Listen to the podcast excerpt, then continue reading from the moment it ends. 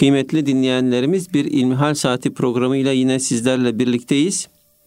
Yüce Rabbimizin selamı, rahmeti ve bereketi üzerimize olsun. Efendim sizlerden bize ulaşan ilmihal sorularına değerli hocamız Doktor Ahmet Hamdi Yıldırım cevap veriyor. Muhterem hocam ilk sorumuz şöyle. Hanefi bir kimse Şafii bir kişiye namaz kıldırırken abdestin farzları arasındaki farklar namazda sıkıntı oluşturur mu? Buyurun efendim. Elhamdülillahi Rabbil Alemin ve salatu ve selamu ala Resulina Muhammedin ve ala alihi ve sahbihi ecmain. Namaz dinimizin direği. Namazsız bir hayat bir Müslüman için düşünülemez. Namazın en doğru kılınış biçimi de cemaatle kılınmasıdır. Özellikle de erkeklerin namazı cemaatle kılmaya özen göstermeleri gerekir. Namazın cemaatsiz tek başına kılınması istisnai bir durum olabilir. En kötü ihtimalle insan evinde, iş yerinde, çalışma ortamında kardeşleriyle bir araya gelir, aile halkıyla bir araya gelir ve cemaatle namazı kılar.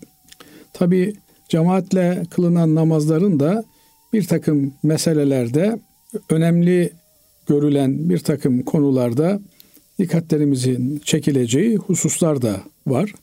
Bunların en önemlilerinden bir tanesi imamın ve cemaatin her ikisinin de namazının birbirleri açısından geçerli ve caiz, sahih bir namaz olmaları meselesidir.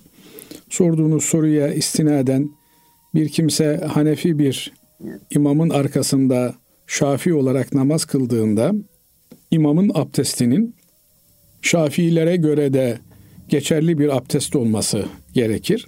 Efendim imamın kendi mezhebine göre de namazının geçerli olması lazım gelir.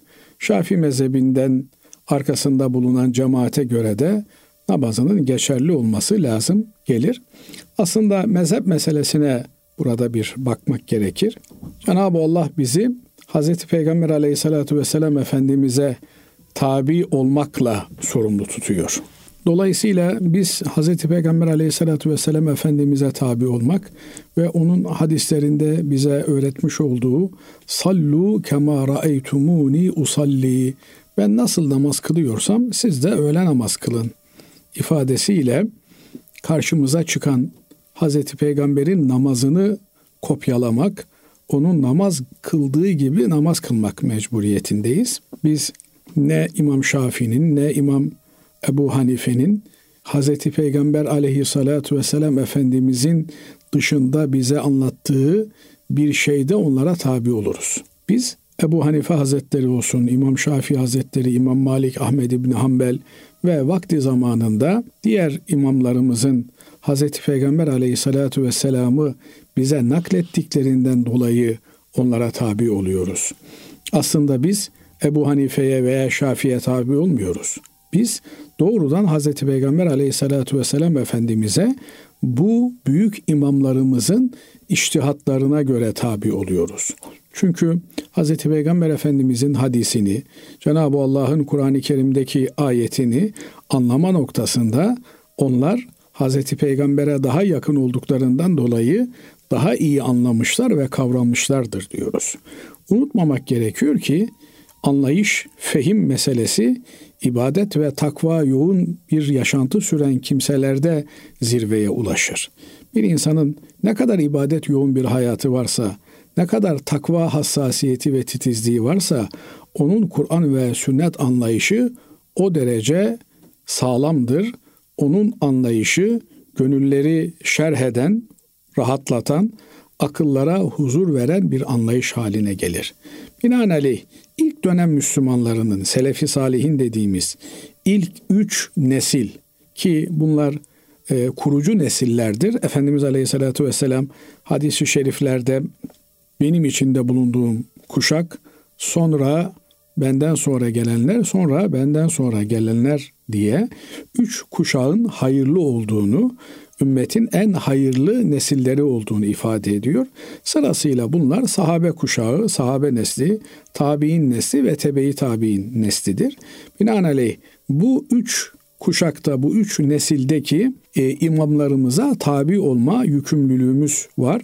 Zira Hz. Peygamber aleyhissalatü vesselam Efendimiz tabiri caizse beni bulamazsanız benim içinde bulunduğum çağdaki Müslümanlara onları bulamazsanız ondan sonrakilere onları da bulamazsanız ondan sonrakilere tabi olun. Çünkü bunlar ümmetin hayırlılarıdır buyuruyor.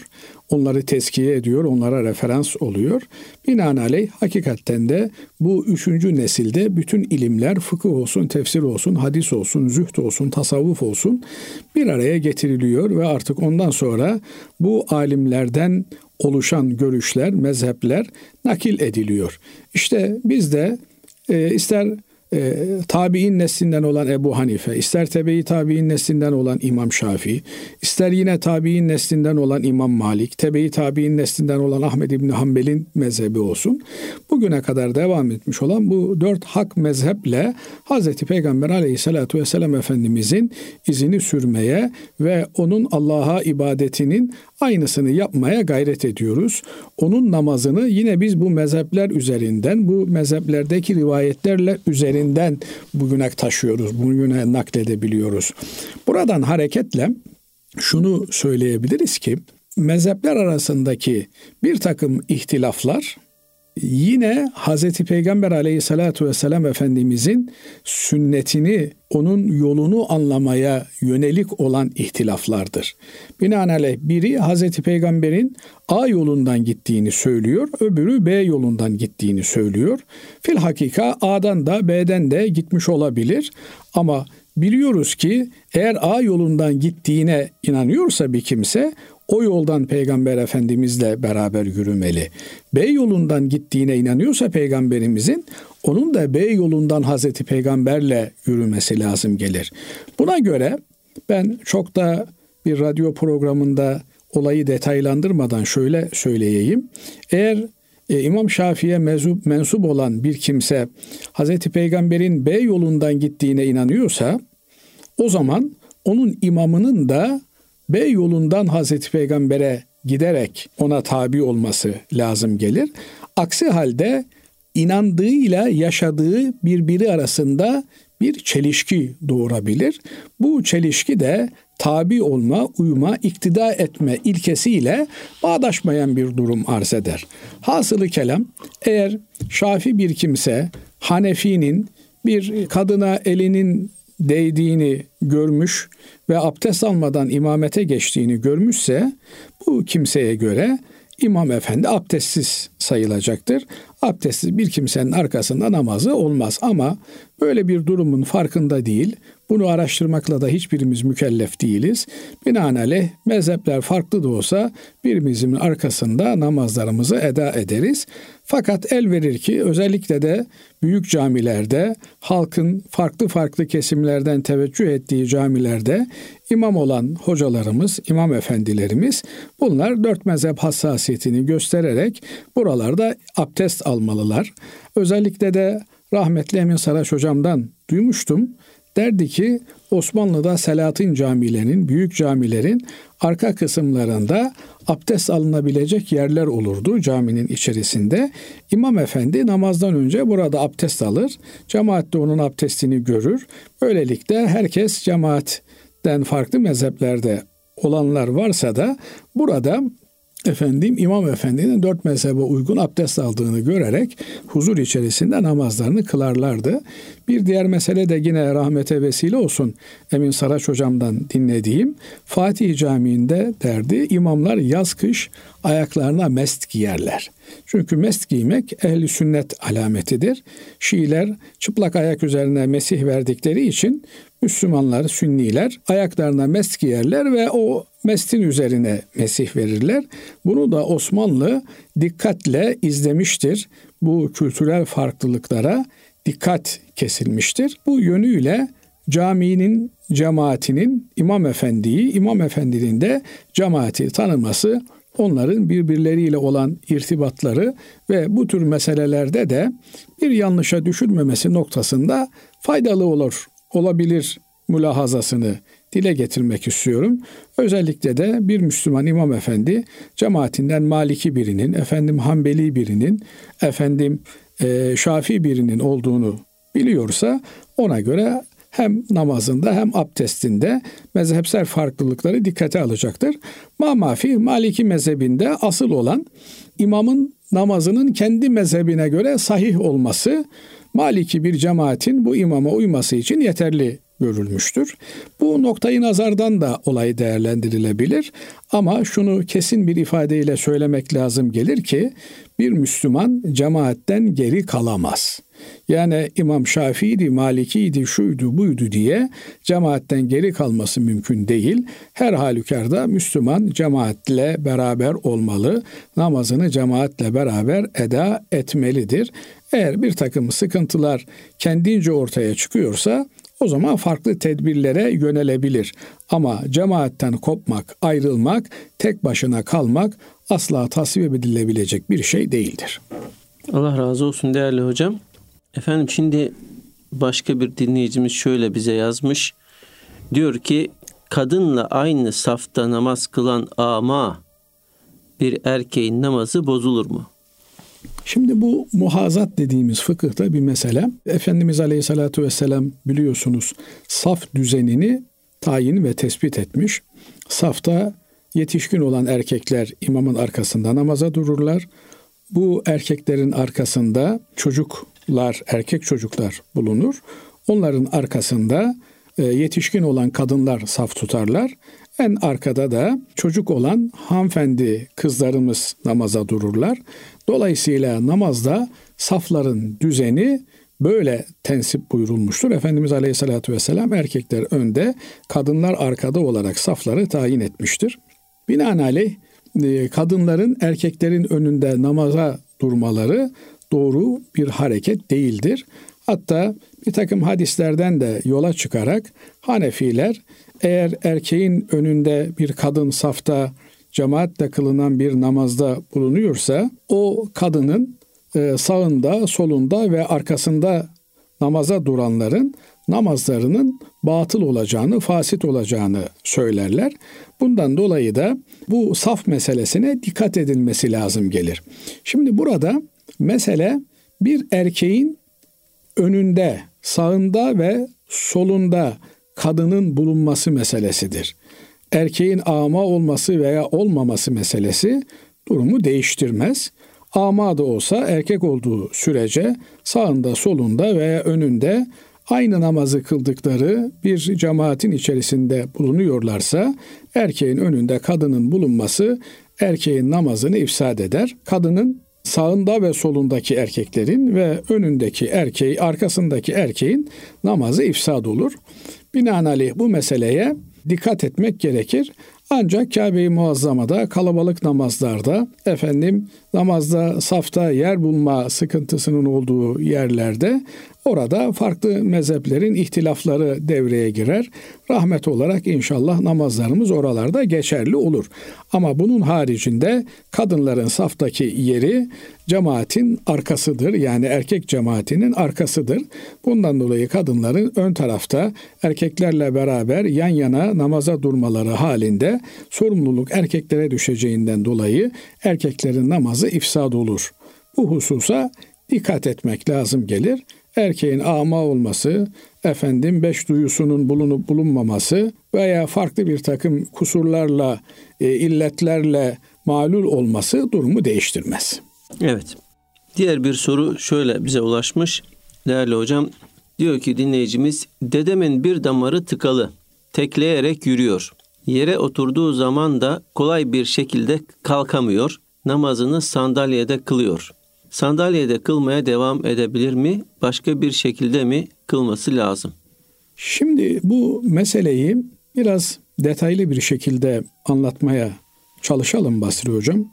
Biliyorsunuz Hz. Peygamber aleyhissalatü vesselam Efendimiz bir hasta ziyaretinde bulunur.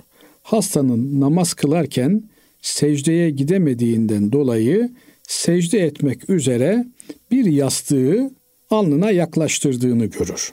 Efendimiz Aleyhisselatü Vesselam yastığı bir kenara koyar ve şu ana kuralı söyler. Buyurur ki gücün yetiyorsa namazı ayakta kılacaksın. Ayakta durabiliyorsun, rüküye gidebiliyorsun, secdeye gidebiliyorsun. Gücün kuvvetin yerinde namazını ayakta kılacaksın. Namazı ayakta kılmak, kıyam, namazın rükünlerinden bir tanesidir. İmkan varken namazın rükünlerinden birini yapmamak namazı bozar, namazı geçersiz hale getirir.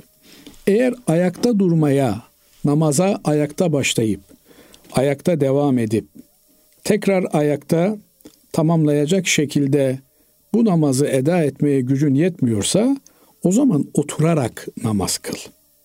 Oturarak namaz nedir?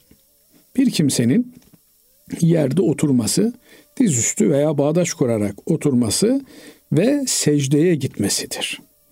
Eğer secdesi varsa oturarak namazın o zaman biz bu namaza oturarak namaz diyoruz. Eğer oturmaya da gücün yetmiyorsa olabilir. Ameliyattan yeni çıkmış olabilir. Gücü takati yetmiyor olabilir oturmaya. Efendim dengesini kaybediyor olabilir. O zaman yan tarafın üzerine yatarak namazını kıl diyor. Binaenaleyh üç türlü namaz, namaz kılanın gücüne göre kılınabilecek ama hiçbir surette terk edilemeyecek bir ibadettir namaz. Gücü kuvveti yerindeyse normal bir şekilde ayakta başlayacak, rüküye gidecek, secdeye gidecek, efendim tekrar ayağa kalkacak, rüküye, secdeye gidecek, tahiyyatta oturacak, normal bildiğimiz namazı ayakta kılacak.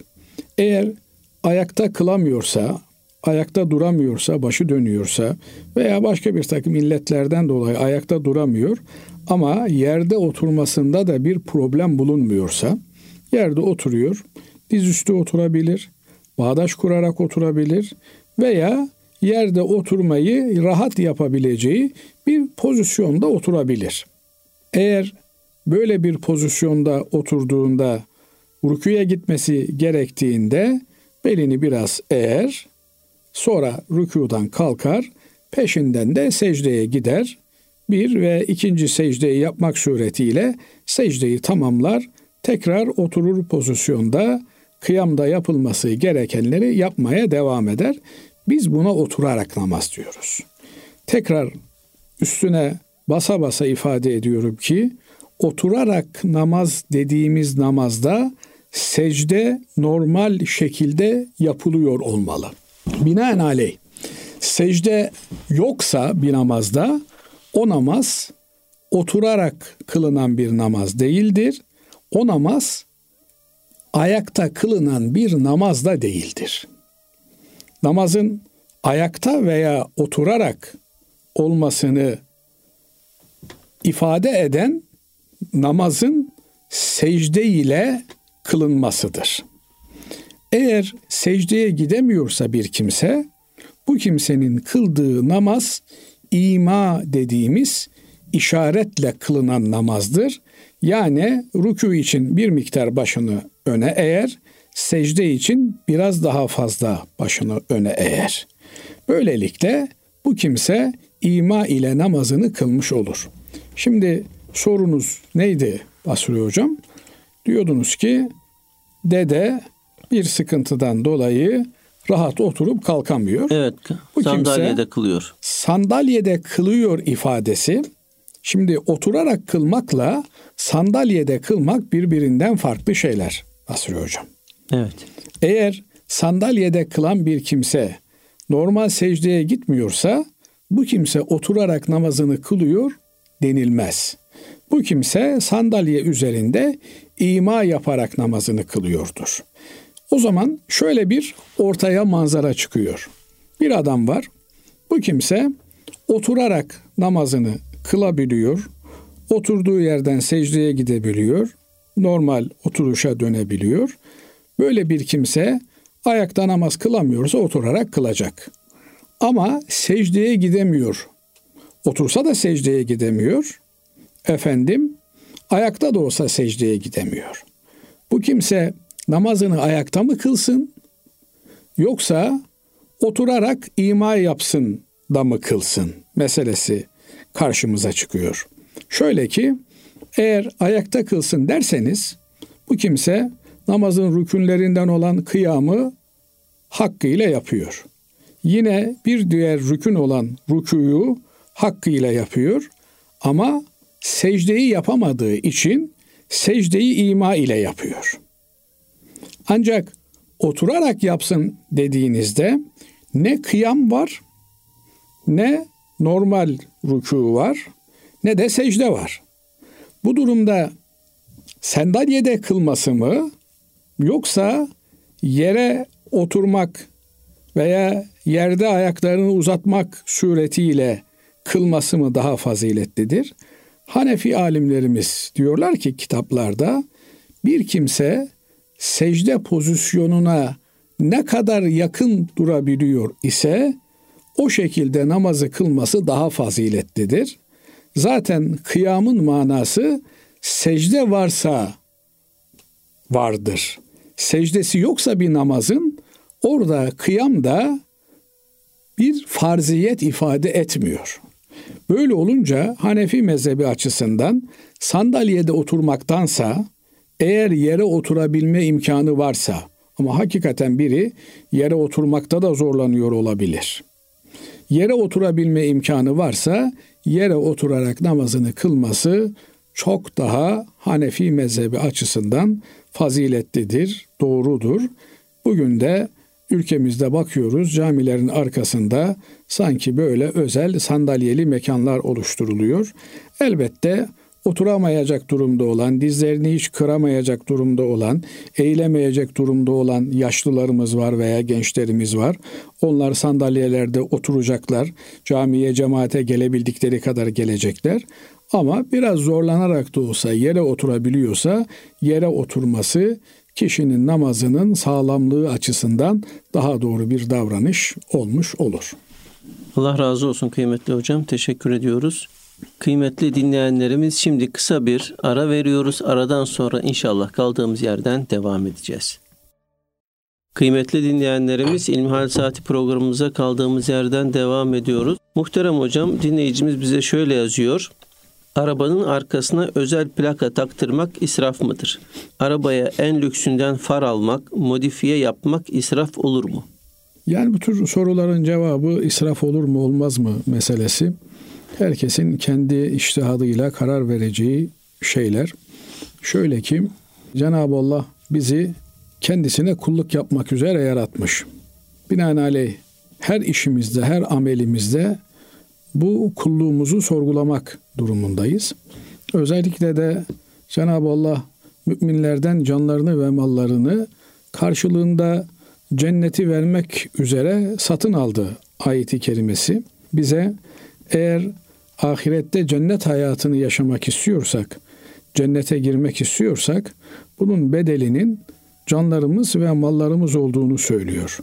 Biz canlarımızı veya mallarımızı bu uğurda ne kadar harcayabiliyoruz? Yani Allah'ın dinine yardım etmek için, Allah'ın dininin yeryüzünde egemen olması için ki Allah herhangi bir şekilde bizim yaptığımız amellerle, işlerle kendisine güç kazanmıyor. Yeryüzünde Allah'ın dininin hakim olması, yeryüzünde insanların huzur ve saadet içerisinde yaşamaları anlamına geliyor zulmün bitmesi, kula kulluğun bitmesi, haksızlığın bitmesi, enflasyonun bitmesi, efendim işçilere karşı yapılan haksızlığın bitmesi, işverene karşı yapılan haksızlığın bitmesi, rüşvetin bitmesi, yani yeryüzünün cennet olması anlamına geliyor. Binaenaleyh Allah bizi yeryüzünde kulluk göreviyle görevlendirmiş. Bu kulluğun temel noktalarından bir tanesi de yeryüzünün tamamının yani bütün insanlığın Allah'a kul olabilmesi için bir gayret sarf etmemiz noktasıdır. Şimdi bu arkadaşımız bir araba kullanıyor. Arabayı kullanırken şöyle diyebilir efendim evime, işime rahatlıkla gideyim, geleyim. Akraba ziyaretlerini, kolu komşu ziyaretlerini arabamla rahatça yapabileyim. Camiye gideyim, bayrama gideyim, sıla rahime gideyim. Arabamla bu işlerimi göreyim. Çoluk çocuğumu gidilmesi gereken yerlere götüreyim. Hastanedir, okuldur vesairedir filan. Ama arabanın markasının ne olacağı, onun bu düşüncesine ne tür bir hizmet eder onu kendisi takdir buyuracak. Elbette imkanı varsa en sağlamını, en problemsiz olanını tercih etmesi belki ihtiyacı olan Müslümanların da bu marka arabaya binen bir Müslüman elbette varlıklı bir Müslümandır. Ben derdimi, sıkıntımı ona açabileyim, ondan da kendime yardım alabileyim düşüncesiyle bunu yapıyorsa bundan dolayı da bir kınamanın olmayacağını düşünürüm. Ama arabanın plakasına efendim AHY yazdırmanın eğer bir bedeli varsa ve bu bedelin de e, onun kulluğuna, ahiretle ilgili işlerine bir katkısı yok ise bu 1 lira da olsa israftır, 100 lira da olsa israftır, 1000 lira da olsa israftır. Dolayısıyla benim param çok. Dolayısıyla benim için 10 bin liranın, 100 bin liranın ne ehemmiyeti var? Bu plakayı istediğim şekilde dizdirebilirim, yazdırabilirim. O kadar zengin adamım, bu kadar da bir lüksüm olmasın mı diyebilir mi bir Müslüman? Diyemez. Niye? Çünkü Allah ona malı ve canı uğrunda cennet alınmak üzere emanet olarak vermiştir ve bunu Allah'a satması gerekiyor. Allah'la olan alışverişinde plakanın ne önemi var meselesini izah edebiliyorsa buradan kurtulur. Yok izah edemiyorsa benim milyon milyon dolarlarım var, milyar dolarlarım var. 10 doların 50 doların mı hesabını Allah yapar. Çünkü mal Allah'ın, kul Allah'ın. Cenab-ı Allah bu meselede kuluna bunun hesabını sorar. Eğer kul bunun hesabını verebileceğini düşünüyorsa ne mutlu ona. Ama unutmamak gerekiyor ki kıyamet gününde hesaplarımız teker teker vereceğimiz hesaplardır ve oradaki hesap yani evdeki hesap çarşıya uymaz diye bir hikaye anlatırlar ya hiç dünyada zannedildiği gibi bir hesap değildir. Her birimiz tek başımıza orada hesap vereceğiz. Binaenaleyh üçün beşin hesabını orada yaparlar. Niye yapmasınlar ki? Yani Cenab-ı Allah bu dünya hayatında hepimizi ahireti kazanmakla yükümlü tutmuş. Yaptığımız her işin faturası ahireti kazanmaya yönelik olması lazım. Geçen öyle bir arkadaş dedi. Ben dedi bir aracım vardı Amerika'da dedi. Bunu şirketin üzerine dedi yazdım dedi. Muhasebeciler dedi vakti zamanı gelip de hesap sorduklarında dediler ki sen bu aracı şirketin üzerine yazmışsın. Yani bunun vergisini şirket ödüyor. Ama sen bu aracı şahsi meselelerin için kullanmıyor musun? Yani markete filan giderken kullanmıyor musun? Kullanıyorum dedim. Ondan dolayı ceza yazdılar bana diyor. Yani kardeşim sen şu kadarlık vergi mükellefisin. Şu kadar milyon dolar vergi ödüyorsun deyip de 10 kuruşluk bir meseleyi affetmediler diyor. Elin Amerikalısı affetmezse ahiretteki hesap hiç affetmez. Onun için herkes kendisine dikkat etmeli. Elimizdeki nimetler Allah'ın dinine nusret için, yardım için kullanılmak üzere bize verilmiş emanetlerdir. Ben bana verileni istediğim gibi kullanabilirim deme hakkımız yok. Bundan dolayı hele de ümmeti Muhammed'in bir kısmı açlıktan ölürken, yokluktan kırılırken, dünyada aç insanlar, açıkta insanlar, soğuktan donan insanlar varken birinin kalkıp da öyle eften püften meselelere parça, para harcaması asla kabul edilebilecek bir şey değildir. Ama tekrar edeyim, eğer bir değeri varsa, bir karşılığı varsa o zaman bu tür şeyler yapmak ona göre değerlendirilebilir. Diğer e, bir soru değerli hocam. Trafik sıkışıkken emniyet şeridinden gitmek kul hakkı olur mu? Yani bu gibi e, sorular tabii e, cevabını içinde barındıran sorular. Şimdi trafik niye sıkışık? Trafik sıkışıkken millet niye emniyet şeridinden gitmiyor? Buradan hareketle de insan bunun cevabını verebilir. Binaenaleyh eğer emniyet şeridi olağanüstü durumlar için ayrılmışsa yangın olur, hasta olur, ambulans geçecek vesaire bunun için ayrılmışsa burayı lüzumsuz yere işgal etmek kul hakkına girer. Ama kardeşim ben emniyet şeridini kullanırım.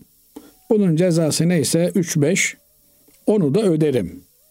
Binaenaleyh cezasını ödediğim için de devlet bütçesine de bir katkı yapmış olmanın verdiği rahatlıkla göğsümü gere gere iyi vatandaş olmanın gururunu yaşarım diyemez bir insan. Niye?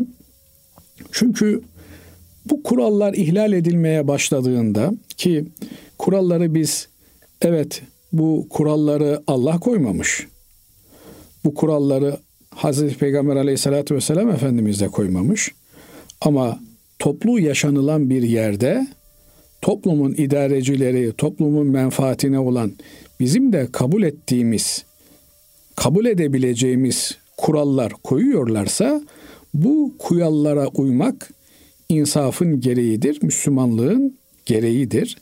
Binaenaleyh biz trafik şeridini e, sağ şeridi ihlal ettiğimizde, öbürü ihlal ettiğinde, yarın öbür gün bir ambulansın geçmesi bundan dolayı problem haline gelir.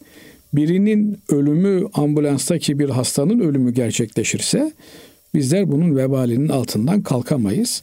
Dolayısıyla trafik dediğimiz özellikle de trafiğin yoğun olduğu saatlerdeki bizim meşguliyetimiz aslında Müslümanlığımızı gösterebileceğimiz en güzel zamanlardır. Yani zor zamanlarda iyilik yapabilmek, sabır gösterebilmek önemlidir. Herkesin böyle kavgalı olduğu, herkesin böyle sinirli olduğu bir atmosferde birinin yol vermesi, kardeşine öncelik hakkı tanıması bu muazzam bir şey. Geçenlerde böyle enteresanlıklarımızı dile getiren yani Türk insanı olarak enteresanlıklarımızı dile getiren bir gözlemi okudum. Yabancı bir ülke vatandaşı diyor ki Türklerin evine gidin diyor. Size diyor muazzam bir insanlık gösterirler diyor. Yemezler yedirirler diyor. İçmezler içirirler diyor. Kendileri yerde yatar sizi yatakta yatırırlar diyor. Hatta diyor televizyon varsa diyor kumandasını bile size verirler diyor. Misafirsiniz aman diyor şöyledir böyledir. İzzet ikram diyor bini bindir diyor. Fakat diyor evden dışarıya çıktığınızda diyor o insanları tanıyamaz hale gelirsiniz diyor. Birbiriyle kavga eden, birbirine yumruk atan, efendim önce otobüse binmek için birbirini ezen, trafikte hak ihlali yapan. Dolayısıyla bu bizim karakterimiz, bu bizim doğamız değil. Ama maalesef bu memleketteki eğitim düzeninin yanlışlarından bir tanesi bireyselciliği, kendini kurtaran, e, gemisini kurtaran kaptan hikayesi hep öncelikli olarak insanın kendisini düşünüyor olması, kendisine bir imtiyaz devşirme peşinde olması. Efendim bakıyorsunuz adam lalet tayin bir memur, bir partinin bilmem ne gençlik kolları, başkanının yardımcısının özel kaleminin sol bacağı bakıyorsunuz emniyet şeridini kullanıyor. Çakarlar kullanıyor bilmem ne. Bu tür şeyler maalesef insanımızdaki kendini var etme, ispat etme telaşının bu tür imtiyazlardan geçtiğini düşünmesinden kaynaklanıyor. Oysa büyüklük sıradanlıktadır. Herkes gibi yaşayabilmektir. Herkesin yaşantısının dışında bir yaşantıya özenmek, herkes trafikte giderken efendim yavaş yavaş giderken o tıkanıkla, sıkışıklıkta beklerken e, beyefendinin acelesi ölümüne bir aceledir bir defa bir Müslümana yakışmaz. Müslüman öncelikli olarak kendisini sıradan bir insan olarak görmeli. Özellikle de dünyevi meselelerde kardeşlerini önceleyebilmelidir. Bu noktada gibi meselelerde dikkatli olunması lazım. Kul hakkı yani Ahmet'e Mehmet'e karşı bir haksızlık yapmışındır onlarla helalleşirsin. Ama o gün e, binlerce insan trafikte var. Sen emniyet şeridini işgal ediyorsun. Belki bir polis arabası geçecek. Önde trafiği açacaktı. Ona da mani oluyorsun. Efendim benim param var ceza öderim. Mesela para meselesi değil. İnsanların vakitleri, sinirleri, stresleri ve birbirlerine olan güvenlerinin kaybolması noktasında ödenemeyecek kul hakları birikmiş olur ki Allah muhafaza etsin. Bunların altından kalkamayız. Dikkatli olmamız lazım. Evet. Değerli hocam bir diğer sorumuz şöyle. Troy kart yerine Mastercard kullanmak vebal olur mu? Kullandığımız kartın Troy altyapısı yoksa ne yapabiliriz? Kart kullanmayız. Kart kullanmanın vebalsiz yanı yoktur. Yani kart kullanıyorsan vebaldesin zaten. Bunu Amerikan gavuruna hizmet eden kartı kullanmışsın veya Fransız gavuruna hizmet eden kartı kullanmışsın veya yerli gavura hizmet eden kartı kullanmışsın.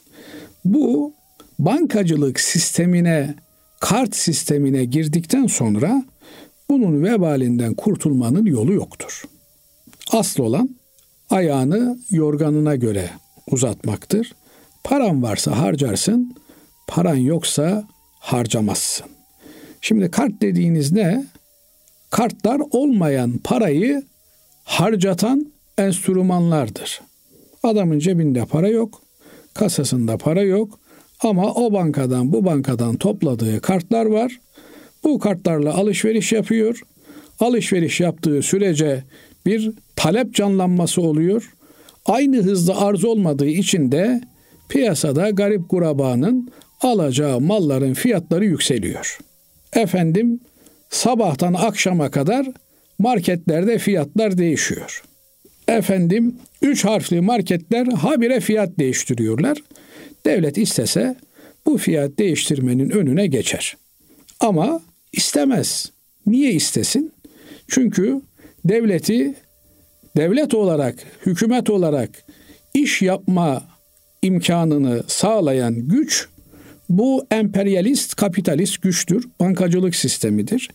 Bu bankacılık sistemi olduğu sürece fakir fukara sömürülmeye mahkumdur. Çünkü bu bankacılık sistemi olmayan parayı harcattırır. Olmayan parayı varmış gibi kullandırır. Oysa iktisadın temel kuralıdır diye söylemişlerdi vakti zamanında Basri Hocam. Bugünden bugüne değişmedi herhalde. Arz talep dengesi diye bir denge vardır. E bu arzı yükseltemiyorsun. Yani fabrikalar bankaların emirleriyle mal üretemiyorlar. Ama bankalar kredi kartları, çekler habire para üretiyor. Bu üreyen paralar da talep doğuruyor. E talep patlıyor ama arzı yok. Ne oluyor? Enflasyon oluyor işte. Ondan sonra yok şöyle para musluklarını kısacağız, böyle kısacağız. Kısmaya mısmaya gerek yok. Kapatırsın bankaları, iptal edersin kartları. Herkes elindeki para kadar harcar. Hatta bu para dediğin kağıttan da kurtulursun. Çünkü nihayetinde dara düştükçe pırıntıra bir emir veriyorsun. Bas. Basıyor. Üç kuruşluk kağıda üzerine 100 lira 200 lira yazmış efendim basıp basıp dağıtıyoruz. Binaenaleyh burada mesele ekonomiye kökünden bir çözüm getiremebilme meselesidir. Bu noktada elbette Troy kart gibi yerli olan kartların kullanılması belki bir ehvenişer olarak görülebilir ama vebalsiz midir? Vebal devam ediyor. Niye devam ediyor? Çünkü ben sizden bir bardak su alıyorum. Bunun ödemesini kartla yapıyorum. Siz de kartın karşılığında bankaya ya ertesi gün vadesinden önce parayı alıp ekstra indirim yapıyorsunuz, çek kırdırıyorsunuz tabiri caizse veya bekliyorsunuz. Nihayetinde bu çarkın içerisine doğrudan veya direkt olarak girdikten sonra vebalden kurtulmak mümkün değil. Asıl olan nakit kullanmaktır. Asıl olan zati paraya dönmektir. Bunun yolunu bulabildiğimiz gün İslam dünyası olarak bağımsızlaşabiliriz. Bugün Gazze'de kardeşlerimiz lime lime edilirken bugün Filistin'de efendim Çin'de Myanmar'da Müslüman kanı rahatça dökülebiliyorsa bunun sebebi ekonomik olarak emperyalist güçlere köle olmamızdır. Bu kölelik zincirlerini kırmadığımız sürece çok fazla yapabileceğimiz bir şey yok. Bu noktada yeniden seferberlik hareketi başlatmamız lazım. Yeniden üretime yönelmemiz lazım. Yahu üretemiyorsak hiç olmazsa tüketmeme seferberliğine girelim. Muazzam bir israf. Bir de bir laf icat etmişiz. İtibarın efendim iktisadı olmazmış. İtibarınız batsın. Kardeşim itibar kanaatkar olmaktadır. Sen maddeye köle olduktan sonra hangi itibardan bahsediyorsun? Binaenaleyh üretemiyorsak tüketim çılgınlığına son vermemiz lazım. Bunun da yolu tüketmemekten geçiyor. Sen tükettikten sonra ister Amerikan dolarıyla tüket istersen de Avrupa Birliği'nin eurosuyla tüket. Soruyu doğru sormak lazım. Asıl olan ihtiyacımız olmayan şeyleri tüketmemektir. İhtiyacımız olan şeyleri de elimizdeki, cebimizdeki mevcut parayla almaktır. Evet hocam biraz yerli gavurlar ifadesi biraz şey oldu. Yani nasıl diyelim onu? Fazla mı oldu acaba? İnşallah o kadar değildir. Yani inşallah yerli gavurlarımız yoktur ama Mekke'de de bu cehil vardı. Yani gavuru da her yerin vardır, Müslümanı da vardır. Binaenaleyh evet. bu meselede yine tekrar etmek gerekirse asıl olan Müslümanın Müslümanca bakış açısını her zaman muhafaza etmesidir. Babamın oğlu yanlış yapıyor diye oyunu kayıracaksam o zaman Müslümanlığın problemi var demektir. Evet. Evet. Allah razı olsun hocam. Değerli dinleyenlerimiz bugünkü İlmihal Saati programının sonuna ermiş bulunuyoruz. Efendim hepinizi Allah'a emanet ediyoruz. Hoşçakalın.